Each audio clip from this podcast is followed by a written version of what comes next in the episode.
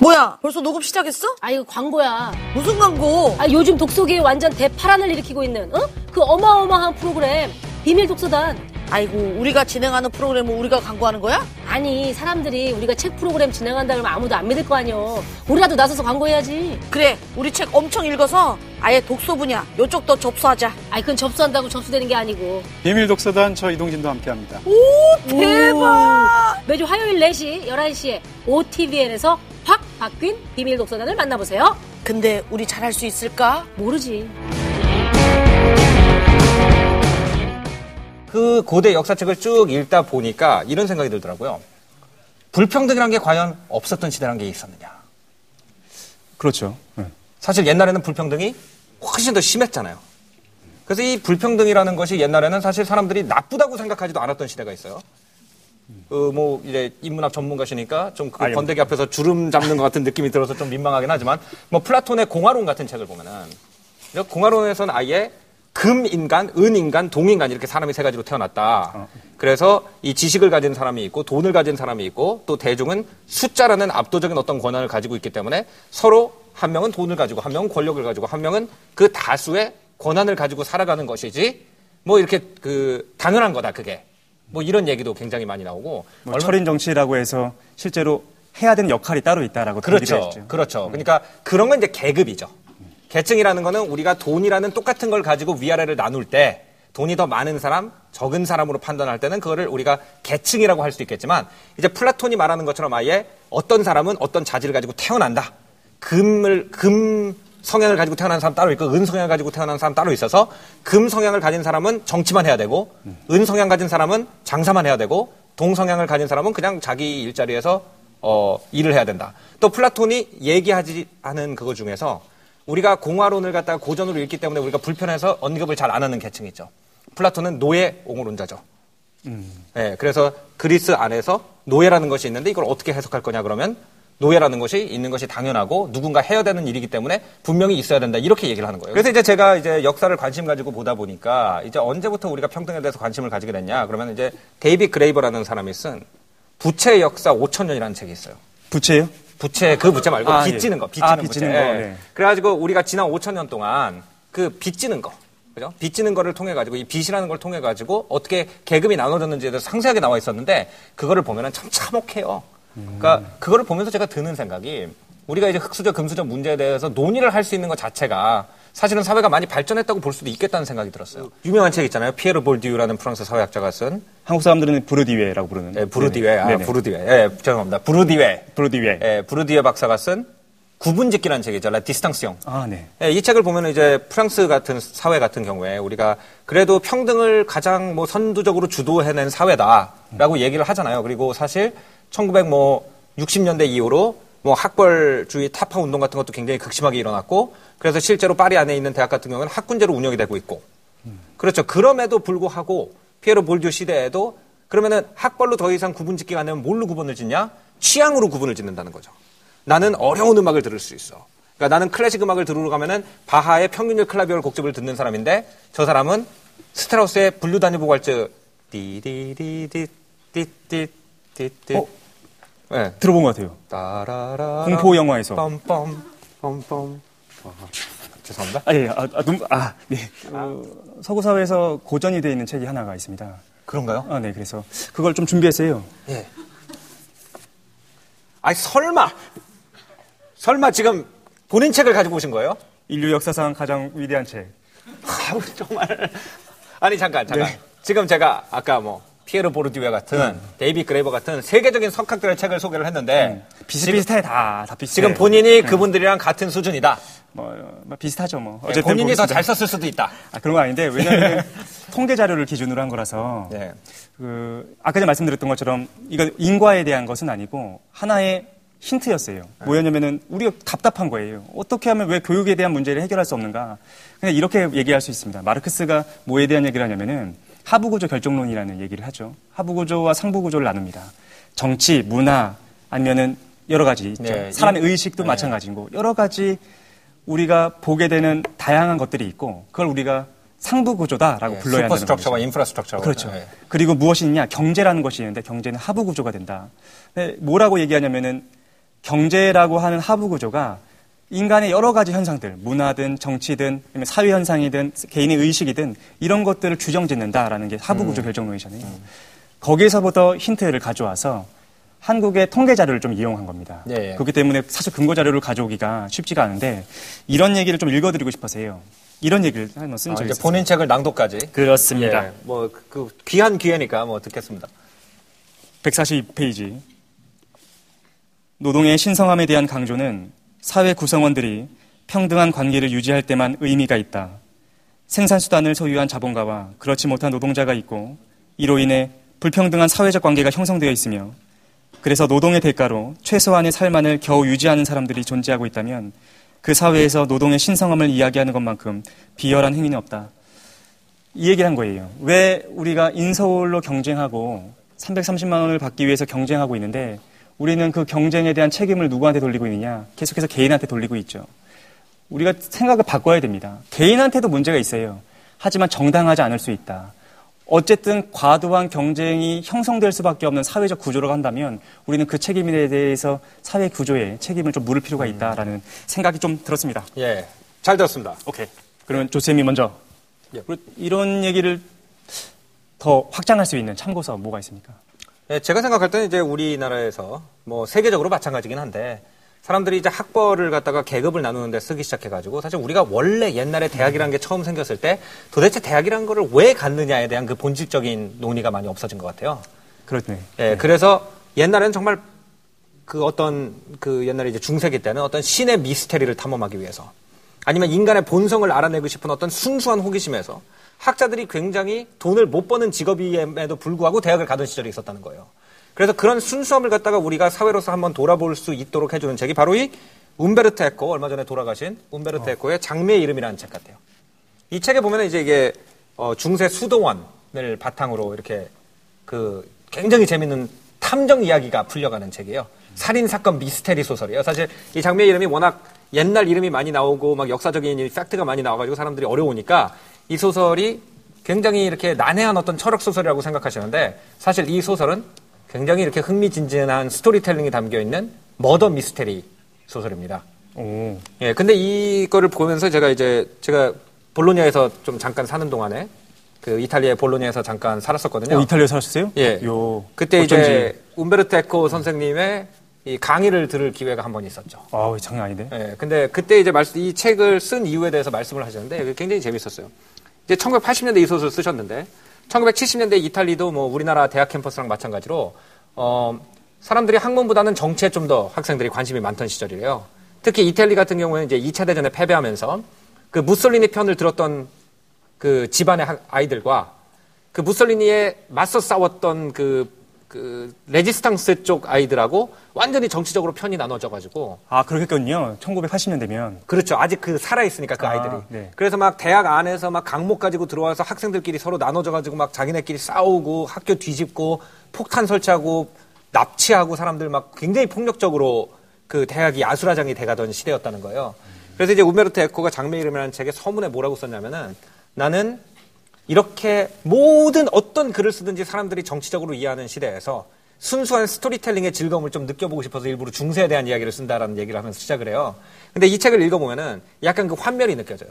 대학이라는 것이 원래 호기심, 자기의 호기심을 충족시키기 위한 어떤 순수한 지적 환경이어야 되는데 그것이 아니라 외부의 경제적인 정치적인 것이 자꾸 개입해 들어오면서 대학이 망가지고 있는 거에 대한 마음 아픔이 여기 담겨 있는데 그 이유가 이제 여기 기올레모라는 윌리엄이죠 우리식으로 발음하면 윌리엄. 예, 윌리엄이라는 사람이 이제 그 주인공이에요.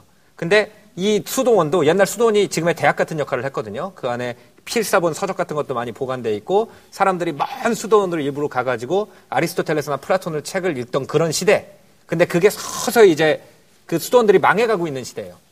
사람들이 도시로 빠져나가면서. 근데 거기에 이제 윌리엄이라는 사람이 도착을 하는데 사실은 안을 들여다보면 이 수도원도 이미 프랑스 왕실 을 정치적으로 옹호하는 파와 독일 황제를 옹호하는 파로 나눠져가지고 정치 싸움 판이 돼 있어요. 근데 이 윌리엄이라는 사람만 순수한 지적 호기심을 가지고 돌 하나를 쳐다봐도 꽃 하나를 쳐다봐도 흥미를 느끼고 재미를 느끼는 사람인 거예요. 어, 굶어 죽겠구만. 뭐 나름 뭐 굶어 죽지 않을 정도는 아, 되는데 그래요? 뭐큰 어떤 그런 거를 찾, 뭐 돈이나 명예를 차지하진 않죠. 순수한 어떤 진리 탐구의 재미를 느끼는 예. 사람이군요. 예, 그래서 이제 좀 스포일러를 하자면은, 예, 끝에 가가지고 결국 이 정치 싸움과 여러 가지 관련된 복잡한 스토리 때문에 이 수도원에 보관돼 있는 이 수도원에 유럽에서 가장 귀한 책들의 유일본들이 다 보관돼 있는 것인데 이곳이 그 정치 싸움으로 인해서 불타버려다. 그리고 그 불타는 수도원을 등지고 이 윌리엄과 그 제자가 수도원을 떠나는 것으로 막이 내립니다. 그래서 이 책을 읽으면서 우리가 대학을 간다는 것 자체가 우리가 옛날에 대학이란 걸 왜 만들었고 우리가 대학을 왜 가기 시작했고 이 학문을 연구한다는 것이 무엇이었는지에 대해서 한 번 더 생각할 필요가 있지 않나. 특히 오늘날처럼 대학을 나와도 취직하기가 불가능에 가까운 이런 시대. 어, 20년에 비해서 경제적인 요인이 그죠? 경제적인 모티베이션이 많이 없어진 시대에 우리가 대학 가가지고 대학을 간다면 대학 안에서 어떤 공, 어떻게 공부를 해야 되고 아니면은 사회 안에서 대학이라는 기관을 어떻게 볼 것인가를 나- 새로 좀 정의해 볼 수 있는 방법이 이 웜천으로 한번 돌아가서 중세기 시대의 학자들의 삶이나 이야기를 통해서 그것을 바라보는 것도 재밌는 한 가지 방법일 수 있다. 그래서 이 책을 추천해 드립니다. 어, 그렇군요. 재밌겠네. 그 독특한 거 나오지 않나요?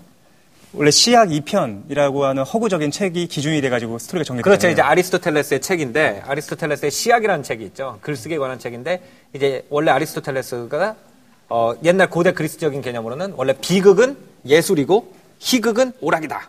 이렇게 돼 있는데 사실 아리스토텔레스라는 사람이 웃음에 대해서 책을 썼다면 희극도 고대 그리스 사람들 때부터 이어져 내려온 예술이 돼버리잖아요.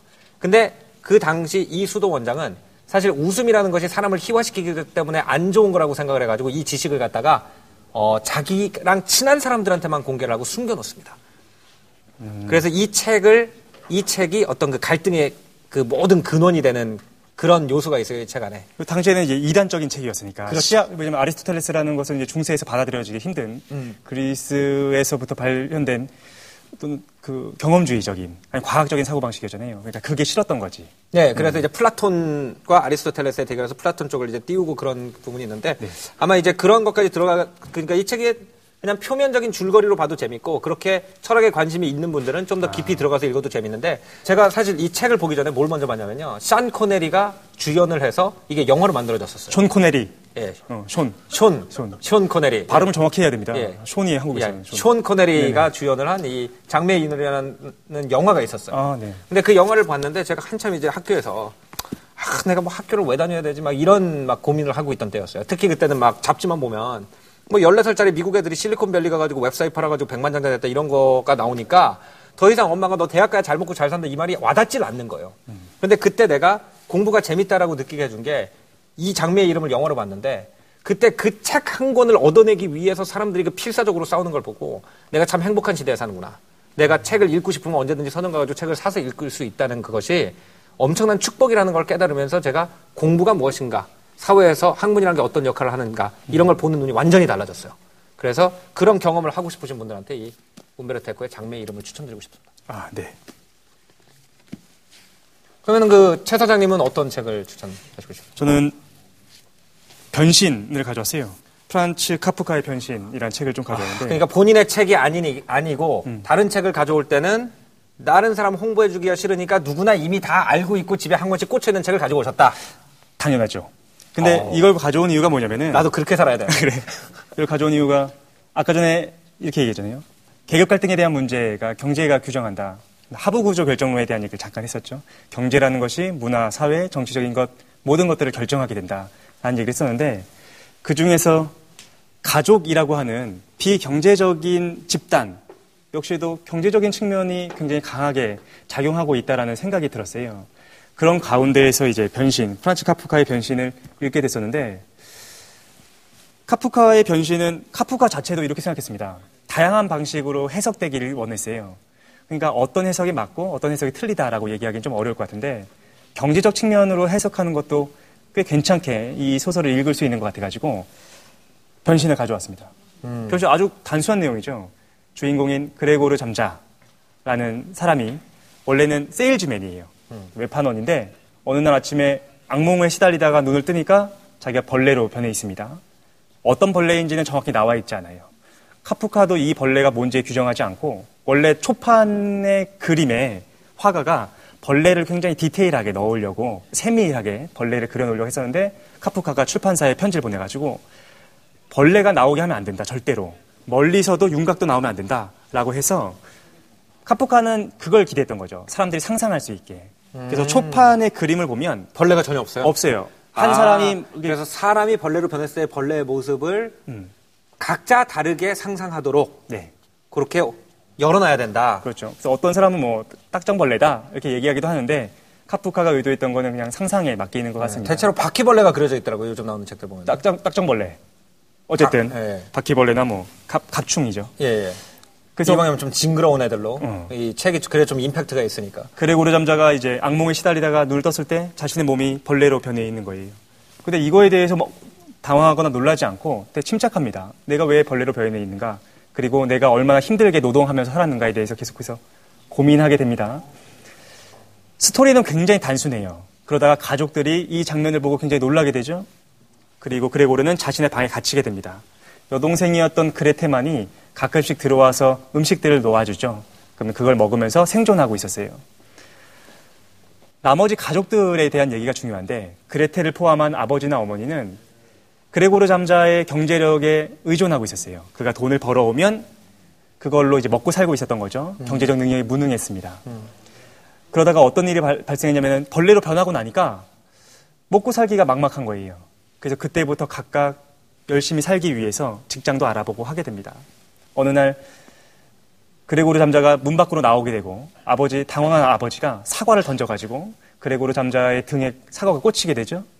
그 상처 때문에 계속해서 고통스러워하다가 궁극적으로는 어떻게 되냐면은 혼자 그 조용한 방에 갇혀서 그레고르 잠자가 새벽 종소리를 들으면서 마지막 숨을 내쉬는 장면으로 이 소설이 마무리되고 그 뒷부분에는 이제 가족들이 아우, 왜 가슴 아파? 가슴 아파. 가족들이 소풍을 가죠. 아주 오랜만에 소풍을 가서 신께 감사를 합니다. 그리고 나서 이런 얘기를 들을 때마다 이제 나도 곧 중년 남자가 된다는 것이 굉장히 두렵고 어. 예, 무섭더라고요. 어, 마무리 얘기한다면 좀 여쭤볼게요. 예. 그래서 부모님이 그제서야 딸인 그레테가 항상 그 그레고리 남자 때문에 항상 억눌려 있었는데 아름다운 숙녀로 성장해 있다라는 것을 확인하게 되면서 영화 그 소설이 끝나게 되는데 여쭤볼게요. 도대체 어떤 장면에서 왜 성인으로서 그런 게 마무리된다고 생각하셨어요? 방금 이렇게 말씀하셨잖아요. 아 남자로서 끝나는 게 그러니까 이제 저도 이제 남자로서 음. 이제 이제 중년이라는 건 이제 저는 아직 뭐 결혼을 못했습니다만 원래는 이제 남자가 자기 위주로 살다가 가장이라는 역할 위주로 사는 걸로 이제 변하는 거잖아요. 근데 이제 이 그레고리 점자 같은 경우에는 가장이라는 역할을 수행하기가 불가능해지니까 자기 가족들도 버린다는 거 아니야. 자기 가족들도 문 앞 밖으로. 나오니까 사과를 던진다는 거 아니에요. 그러니까 결국 자기 안에 있는 자기는 똑같은 사람인데, 그죠? 그렇죠. 자기가 가장이라는 역할을 충분히 해내고 있을 때 그 어떤 가족이 그 가족이라는 어떤 경제적 게임 안에서 자기 몫을 챙겨 나가고 있을 때는 아버지자 가장이지만 벌레가 되는 순간 안은 똑같은데 바깥만 바뀌었을 뿐이고 한 가지 역할이 다른 역할로 바뀌었을 뿐인데 그 역할에 의해서 모든 사람이 사랑이라는 감정조차도 버리게 되는 그렇죠. 아 그 숙명이 조- 정말 어, 조쌤- 눈물 없이는 읽을 수가 없는 거잖아요. 조쌤하고 저하고 이 해석에 대해서는 굉장히 동감하는 것 같아요. 저도 어떻게 봤냐면은 이 해석을 벌레로 변신하는 것이 무엇을 의미하는가? 벌레로 변신하기 전과 후가 특별한 차이가 없는 거예요. 말씀하신 것처럼 외형이 중요하거나 그런 것이 아니라 본질적인 측면에서 경제력을 상실했다는 게 핵심적인 그렇죠. 내용이죠. 아니면은 다른 뭐 예를 들어서 뭐 부부 동반할 때뭐 팔짱을 끼고 갈 수 있다든지 그런 아버지의 역할이 꼭 돈을 벌어온 것만 아니라 뭐 딸이 뭐 학교에 있을 때 아버지가 찾아가 서 선생님이랑 상담을 한다든지 이런 여러 역할을 다 상실하게 되는 거죠. 벌레로 바뀌면 동시에. 근데 전 그 중에서도 카프카가 뭐에 집중했었냐면은 그 경제적인 거에 집중하지 않았나라는 생각이 들었어요. 그러니까 이렇게 봐야 됩니다. 말씀하셨던 것처럼 우리가 아버지를 공경하고 아버지는 가족들을 사랑하고 그것이 가족의 본질적인 모습이라고 생각하지만 실제로는 그 가족이라고 하는 비경제적인 집단에서도 실제로는 경제적인 측면이 강하게 작용하고 있다라는 겁니다. 오늘날 많이 싸우게 돼요. 엄마와 싸우게 되고 아버지와 싸우게 되고 자녀들에 대해서 구박하게 되고 우리는 여러 가지로 그 원인을 탐색하게 되는 거죠. 내가 도대체 뭘 잘못했는가? 그리고 아버지는 왜 저러지? 여러 가지 문제, 다양한 문제가 있겠지만 그 중에서 핵심적인 요인으로서 작용하고 있는 것이 경제적인 문제고 그리고 그 경제적인 문제를 발생시킨 것은 가정의 책임만이 아니라 사회적인 책임도 있다는 겁니다. 말하고 싶은 건 그거예요. 사회에서 경제적인 문제가 발생하게 되면 여러 가지가 바뀝니다. 교육에서의 경쟁이라는 것이 새롭게 규정되기 시작하고 가정에서의 갈등을 만들어내게 되고 불평등의 문제 때문에 사회적 비용을 발, 발생시키게 되고 경제라고 하는 것이 다양한 측면에서 여러 가지 문제점을 나을 수 있다라는 것을 보여주기 위해서 카프카의 변신을 한번 가져와 이 봤습니다. 카프카의 변신 같은 건 제가 이제 그 고등학교에서 독일어 시간에 강제로 읽은 책이라서 사실 그렇게 정이 가지는 않아요. 원래 아무리 좋은 책도 우리가 숙제로 읽으면은 조금 이렇게 정이 안 가는 것처럼. 그래서 저는 약간 비슷한 테마를 가진 책 중에서 아터 밀러의 세일즈맨의 죽음. 요 세일즈맨의 죽음이 조금 더 쉽게 와닿을 수도 있겠다라는 생각도 들어요. 그러니까 카프카는 이제 그 외에도 여러 가지 철학적 내용이 이렇게 복잡하게 좀 얽혀 있는 부분이 있지만 그러니까 아까 그딱그 내용, 그 가장으로서의 역할을 상실했을 때, 경제적 역할을 상실했을 때 본인 스스로가 느끼는 자괴감과 가족과의 관계를 거기에 초점을 맞춘 것은 아터 밀러의 세일즈맨의 죽음이 아닌가. 그렇군요. 읽어보셨어요? 읽어보겠습니다. 아, 안 읽어보셨구나. 예, 예. 그래서 같이 읽어보시면은 이 독자분들이 이 변신이랑 그 세일즈맨 죽음을 같이 읽어보시면 오히려 그 관통하는 포인트가 뭔지를 갖다가 조금 더 깊게 느끼실 수도 있지 않을까. 그래서 두 권을 좀 같이 추천하는 것도 어떨까 어, 생각합니다. 네.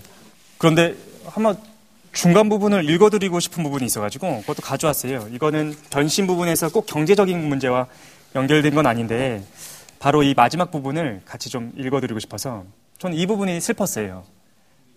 그레고르 잠자가 드디어 마지막 숨을 내쉰 다음에 잠들었을 때 늙은 가정부가 그걸 아무렇지도 않게 치우죠. 그래서 처리했다. 그랬더니 가족들이 안도하는 모습이 나오는데 그 장면이 아름답게 묘사되어 있지만 사실 굉장히 슬픈 장면인 것 같아서 아주 마지막 부분을 한번 준비해봤습니다. 그들은 전차를 타고 교회로 나갔다.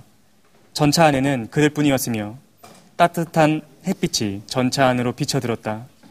그들은 의자에 등을 기대, 기대고 편안히 앉아 앞으로의 일들을 이것저것 상의했다. 잘 생각해보면 그들의 앞날이 그렇게 어두운 것만 아니었다. 이윽고 전차가 목적지에 도착하자 그레테는 제일 먼저 일어나 젊고 싱싱한 팔다리를 쭉 뻗었다. 잠자 부부의 눈에는 마치 그 모습이 그들의 새로운 꿈과 아름다운 계획을 보증해 줄 것처럼 느껴졌다. 그게 슬퍼. 그 젊고 싱싱한. 그러니까 그러니까 아- 이, 이 그레고리 잠자는 벌레가 돼가지고 치워버렸는데 그 딸은 젊고 싱싱한 그렇죠. 이 가능성으로 가득 찬 그 모습을 절대로 자기가 역할을 상실했기 때문에 동참할 수 없는 그 필연적 비극을 보여주는 장면이잖아요. 그렇죠. 혹시 우리가 그러고 있지 않나 하는 거죠. 혹시 우리가 경제적으로 지금 무능해 보이는 아니면 실직해 있는 내 가족들이나 아니면 내 사촌이나 내 친지들에 대해서 우리가 이렇게 행동하고 있는 건 아닌가 존재하지 않는 것처럼 그렇게 하면 안 된다라는 생각이 들어요. 그렇기 때문에 또 우리가 그 사회적인 계급이라든지 그런 거에 더 집착하게 되고. 이제 그것이 없으면은 내가 심지어는 옆에 사람의 사랑까지 같이 잃는다고 생각을 하니까 그것에 더 집착하게 되고 그래서 그게 또 많은 부작용을 낳고 이런 악순환일 수도 있다는 거네요. 예, 오늘 바로 이 예문 속 당장 알아둬야 할 실적 요양을 쏙쏙 집어드렸는데요. 제가 먼저 쪽 집었던 부분은 흑수저들의 인생. 예, 오늘 요점 포인트를 좀 정리해 드릴게요. 오늘 요점 포인트는 무엇이냐? 같은 가치관을 공유하는 사람들 사이에 위아래가 정해져 있는 걸 우리 계층이라고 부르고, 즉, 돈이 사회의 강자, 약자를 정의할 때 모든 사람이 돈을 가지고 경쟁을 하면 그건 계층이고, 예를 들어서 중세기처럼 어떤 사람은 명예를 추구하고 어떤 사람은 학식을 추구하고 어떤 사람은 돈을 추구하는 이런 건 우리가 계급이라고 부른다. 즉 계급은 여러 다른 가치관을 추구하는 사람들이 그 가치관에 따라서 상하를 나눌 때는 그걸 우리가 계급이라고 부르지만 사실 모든 사람이 같은 가치관을 추구하기 때문에 상하가 나누는 걸 우리가 계층이라고 부른다. 그래서 계층의 차별과 계급의 차이, 차이를 우리가 일단 인지를 해야지 우리 사회의 문제점을 좀 더 쉽게 이해할 수가 있고 계층의 차별이든 계급의 차별이든 어, 분간은 있으나 다름은 있으나 차별이 없는 사회를 향해서 우리가 가는 것이 아름다운 사회 아니겠습니까? 그렇죠. 이어가지고 제가 찝어서 말씀드린 오늘의 핵심적인 포인트는 경제로 보고 싶었어요. 주요 메인 테마가 흑수저와 금수저 문제 아니었습니까? 이것 때문에 서로 싸우기도 하고 나는 금수저인 것처럼 보이기 위해서 노력하기도 하고 여러 가지가 있는데 핵심적인 문제는 경제적 문제, 경제적인 불평등에 대한 문제가 핵심이 된다라는 걸 말씀드리고 싶었습니다. 그리고 그 경제적인 문제로부터 비롯되는 비경제적인 분야들 도대체 어떻게 연결되어 있는가 그걸 보여드리기 위해서 첫 번째로는 인서울이라고 하는 교육적 문제로 접근했고 두 번째는 카프카의 소설을 통해서 가족이라고 하는 비경제적인 공동체 역시 경제적 문제와 직결되어 있다라는 사실을 보여드리고 싶었어요. 이렇게 봐야 됩니다. 경제적 문제가 만약에 가족의 문제든 교육의 문제든 사회적 문제든 여러 가지 문제를 좌우한다라고 우리가 생각한다면 가족의 문제나 사회적 문제나 교육의 문제의 원인은 어디 있는가? 그건 개인의 문제가 아니라 사회의 책임에 있을 수도 있다는 거죠. 그리고 사회적 문제를 해결하기 위해서는 정치적 문제, 정치적인 방법으로 그 문제를 해결할 수 있고 정치적 문제를 해결할 수 있는 것은 말씀드렸던 것처럼 우리들입니다. 시민들. 시민들이 자신의 이익과 사회의 이익을 평등하게 고려해서 정치적인 견해를 정확하게 선택하고 그것이 경제를 바꾸게 된다면 사회 문제나 아니면 개인 간의 갈등이나 여러 가지 문제를 조금 더 완화할 수 있지 않을까 그런 생각을 해봤습니다. 저도 마찬가지로 이제 그래서 독서가 참 중요한 것 같아요. 책을 읽으면은 개개인의 생각이 바뀌죠. 개개인의 생각이 바뀌는데 많은 어, 새로운 생각을 하는 사람이 많아지면 그걸 우리가 오피니언이라고 그러고 정치가들은 오피니언을 참고해 정책을 만들지 않습니까? 그래서 독서라는 것이 사실 그냥 여가 활동이 아니라 사실은 개개인의 생각을 바꾸는 것 자체에서 저는 또 거꾸로 사회를 바꾸는 힘이 출발할 수도 있다. 그렇게 생각을 하게 됐어요. 책 프로그램은 지루하다는 편견? 에헤이 보지도 않고 판단을 해. 나 화낸다. 걸그룹 한 명 없는 no 비주얼 방송? 요즘 걸그룹보다 girl crush가 대세지. 개그우먼이 진행하는 책 프로그램? 에헤이 제작진이 나만 섭외했겠어. 이름 빼고 다 바뀌어서 돌아온 비밀 독서단 시즌 2 송은이 김숙 저 오상진 그리고 빨간 책방 이동진 다시 돌아온 신기주 조승연까지 매주 화요일 4시 11시 OTVN에서 확 바뀐 비밀 독서단 시즌 2를 만나보세요